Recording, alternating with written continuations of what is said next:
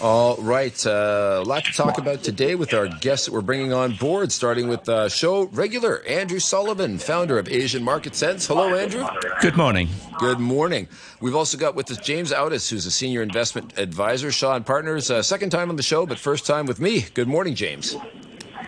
Good morning, guys. Hey. All right. Good to have you on. Uh, let's kick it off. Gentlemen, uh, a lot happened on Friday, a little bit over the weekend, uh, but I'm kind of curious about your take on the, the Berkshire Hathaway. Uh, the Berkshire Hathaway meetings. Uh, Andrew, did you get a chance to watch that? I didn't watch it, but I read a couple of the reports on it, and uh, yeah, they're, they're, very cautious. I mean, they're they're still saying that uh, investors don't need to, you know, heavily diversify. They just need to find good stocks, and I think that's probably good advice. All right, and uh, I mean, were you were you in line with some of his big takeaways on on uh, you know where the Fed was headed, the dominance of the U.S. dollar, you well, know, I, regional I banking? I mean, I think overall, I mean, it, it's quite interesting. I mean, he, he's saying that he's unwinding some of his Asian um, uh, investments because he's worried about US-China relationships, which which is a reasonable you know, perspective to take. But I think there are still good opportunities in some of the big tech names out here. Yeah. He he underlined his uh, you know, his enthusiasm for Japan and said that he preferred those over other Asian markets. So again, I think you'll find more investors looking back at the Japanese market. Okay, uh, James, uh, did you get a chance to take some of that in and pick out some of the highlights that struck you? I have not, but it's interesting because I actually use uh, Warren Buffett as one of my quotes this morning when I sent out my daily, where he says you can't produce a baby in one month by getting nine women pregnant, which uh, speaks to what Andrew just mentioned about you know concentration of his securities, and he's you know more than happy to be positioned that way. Mm.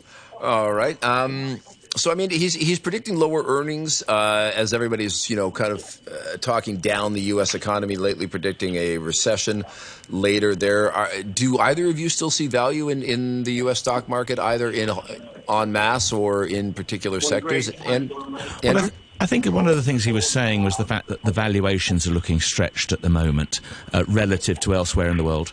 And again, if the US dollar is going to weaken, that's going to give further FX concerns to overseas investors.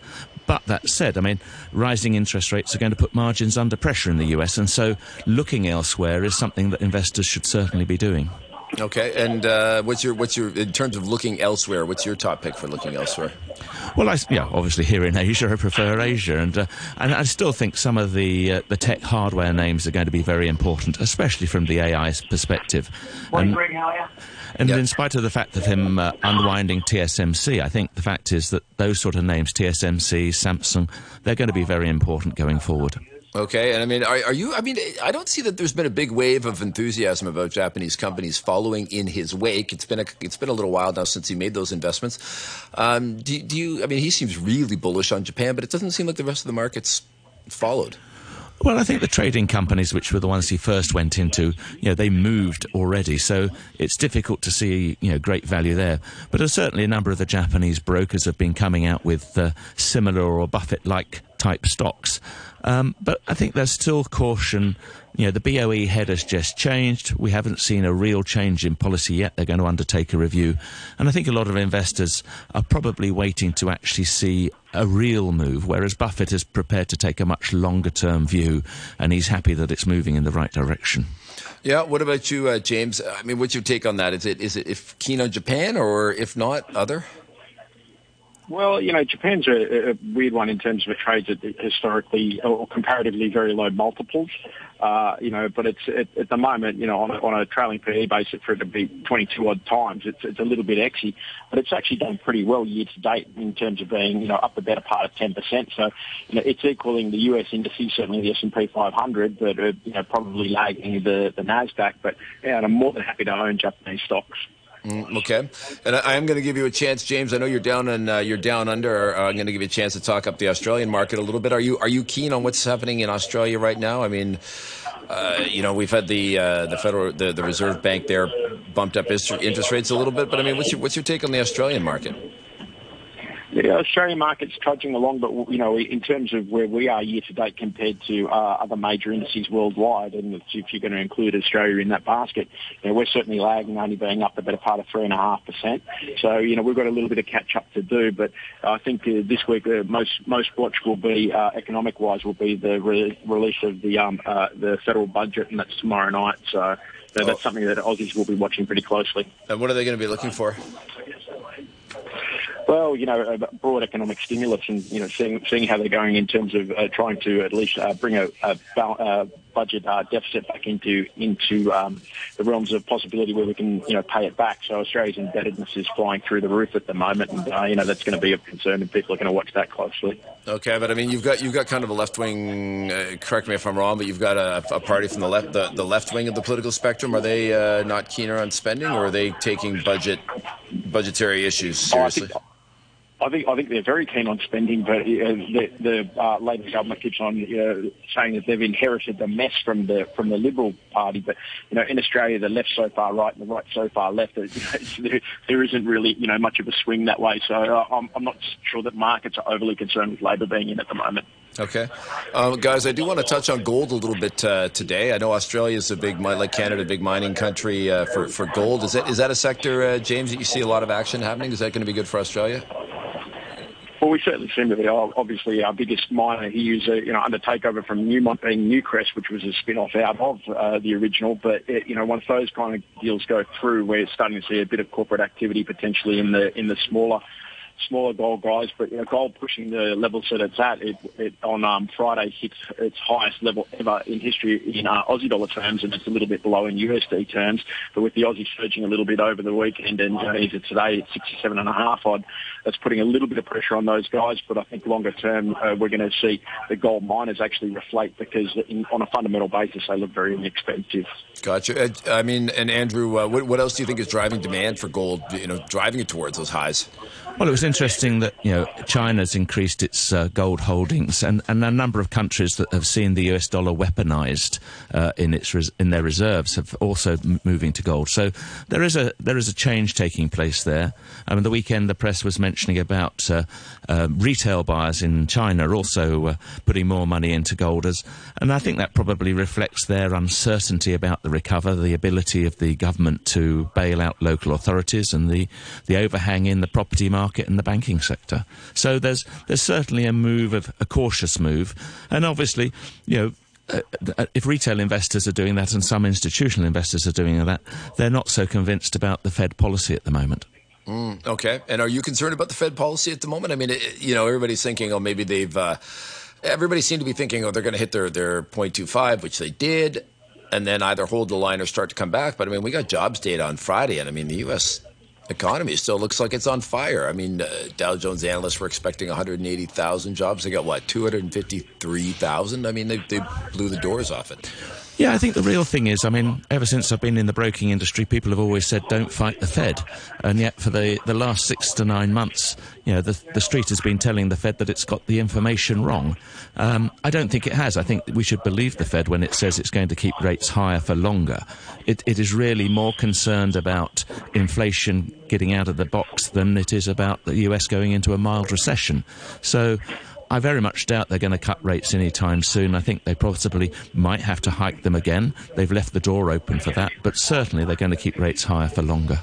I mean, do you think that thinking has shifted over the past four or five days on that? Because everyone was thinking, you know, uh, 0.25 and hold. I mean, nobody was talking about going beyond that. But I, I, you know, it seems like the conversation has shifted in the last 48 hours to say, yeah, maybe they will crank it up a little more. Well, I think you know, I think last week's RBA decision really showed the market that although you know what it thinks central banks should do isn't necessarily the case, and the RBA took a very strong line. Lagarde was the same. She was saying, look, we're not pausing. We do need to keep inflation under control. And the expectation is that this week the Bank of England will do much the same. Yep. So central banks certainly think this is their biggest concern. Hmm. I mean, James, you, you know, the RBA, uh, Europe, uh, possibly the UK all raising, but I mean, banks like Canada and Korea are, are saying, no, we're done. I mean, what's the view from where you are? Well, uh, one, thing I know for sure is I polled a few of the guys on the desks around uh, just before the RBA released uh, last Tuesday at 2.30 and, uh, and the, the consensus of people by and large was that they would be on hold, and uh, they took us all by surprise, and we could see that in, in the Aussie dollar just ripped to the upside, and the equities markets got smoked. Uh, it's it's interesting that the RBA doesn't seem to be, uh, you know, they've been brought to task in terms of their communication abilities with the markets, and they certainly caught us all on the back foot with that one. But one of the things with rates is, uh, you know, we're seeing in, in the in the market, you know, the uh, Aussie uh, 10 years that did peak at 4.2 last June, June are down at 3.3 percent at the moment, and even the US Fed, the, with with them raising rates, the US 10 year uh, yields have gone from you know 424 basis points in October, and you know know, they're at 344 basis points right now. So the markets are moving rates down, even with the central banks moving the other way. Hmm. And are you are you looking at what's happening in Europe right now? I mean, that's uh, I mean, Europe, the ECB, uh, you know, bigger market, bigger player. Uh, are you concerned about the impact they're going to have if they keep hiking rates? Oh, I mean, I, I think it's going to be a similar situation to the US. Uh, as Andrew says, you know, we, uh, uh um, rule in the markets is you don't try and fight the Fed. And the same with it, you don't try and fight the ECB. But to an extent, you know, markets have more forward pricing mechanisms, and it seems like the central banks have moved pretty late in trying to curb inflation. So, you know, I, I think that you know, at the same time we're going to see market rates come down with the central banks continuing to ratchet up rates, but hopefully they don't uh, bring us all to a, a crash landing. Okay, and uh, I mean, do either of you find that the continued uh, strength of the U.S. economy, uh, uh, like, do you find do you find this surprising or vexing or confusing, or is it, you know, are these just lagging indicators that you know will, you know, eventually this will all fall apart like everybody says it will? I mean, Andrew, I don't think there's a surprise there. I think the thing is that uh, technology has really changed the game, and and valuing the U.S. markets on historic basis is is just not not right anymore. You know, we were, we used to sort of depreciate, you know, machinery and plant, but you know, companies like Apple uh, and Meta don't have machinery and plant. So, you know, we've got to reappraise our view of of how we value some of these companies. Mm-hmm. But they are seeing margins being squeezed as interest rates go up. That's going to happen, and it's also going to squeeze the consumer's ability to pay. So, you know, th- there are concerns out there, and and certainly, you know, the U.S. market's had a very good run, and and, and hence people people are starting to worry about it being over, overvalued. But the other big problem is where else in the world do you go? Where do you go? Well, I mean, historically we've looked at China, but that's got tensions now with the US. I think a lot of the, you know, as I was saying earlier, Japan, Korea. Um, I think a lot of people are looking at the Indian market, which had been off the radar for a long time, but with uh, them changing the employment laws and uh, Apple moving in there, that's going to come on people's radars. I mean, Apple reported uh, their the highest growth uh, the, the biggest growth they've ever had in India, admittedly from a very small base and a very small part of their business. Uh, but lots of good news there. But I mean, if, if, if things are looking down, I mean, if you were in the position where you said, okay, now's the time to pull out and or start short selling everything, you'd probably, I mean, I think people would be quite hesitant to do that. You'd be missing out on a lot of upside or even getting yourself in trouble. Is that fair? Yeah, I think. I mean, as Charlie Munger said, uh, you know, stay stay with your good ideas. Don't necessarily look to, to, to short the whole market just because people are worried. Mm. It's it's a matter of being far more focused. And I think I think you're going to see people. You know, we we've been saying since interest rates have go, keep, start going up, people have got to be more stock specific rather than maybe index specific, because different companies are geared differently. They have different pricing abilities, and they have different abilities to squeeze the margins.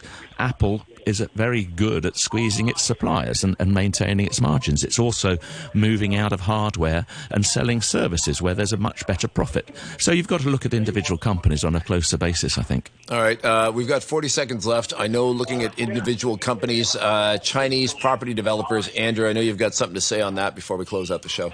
Well, just the private ones are in a lot of trouble, and we're waiting to see the, whether the government can bail them out or whether it can use the SOE banks and uh, property companies to do that. But until you get that, I think the confidence in the Chinese market is going to remain fragile.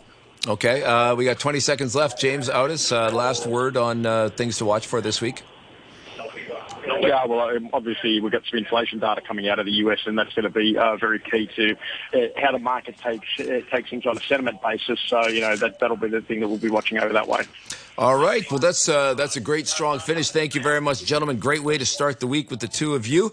That's Andrew Sullivan, founder Asian Market Sense, and James Audiss, senior investment advisor, Shaw and Partners. First time on.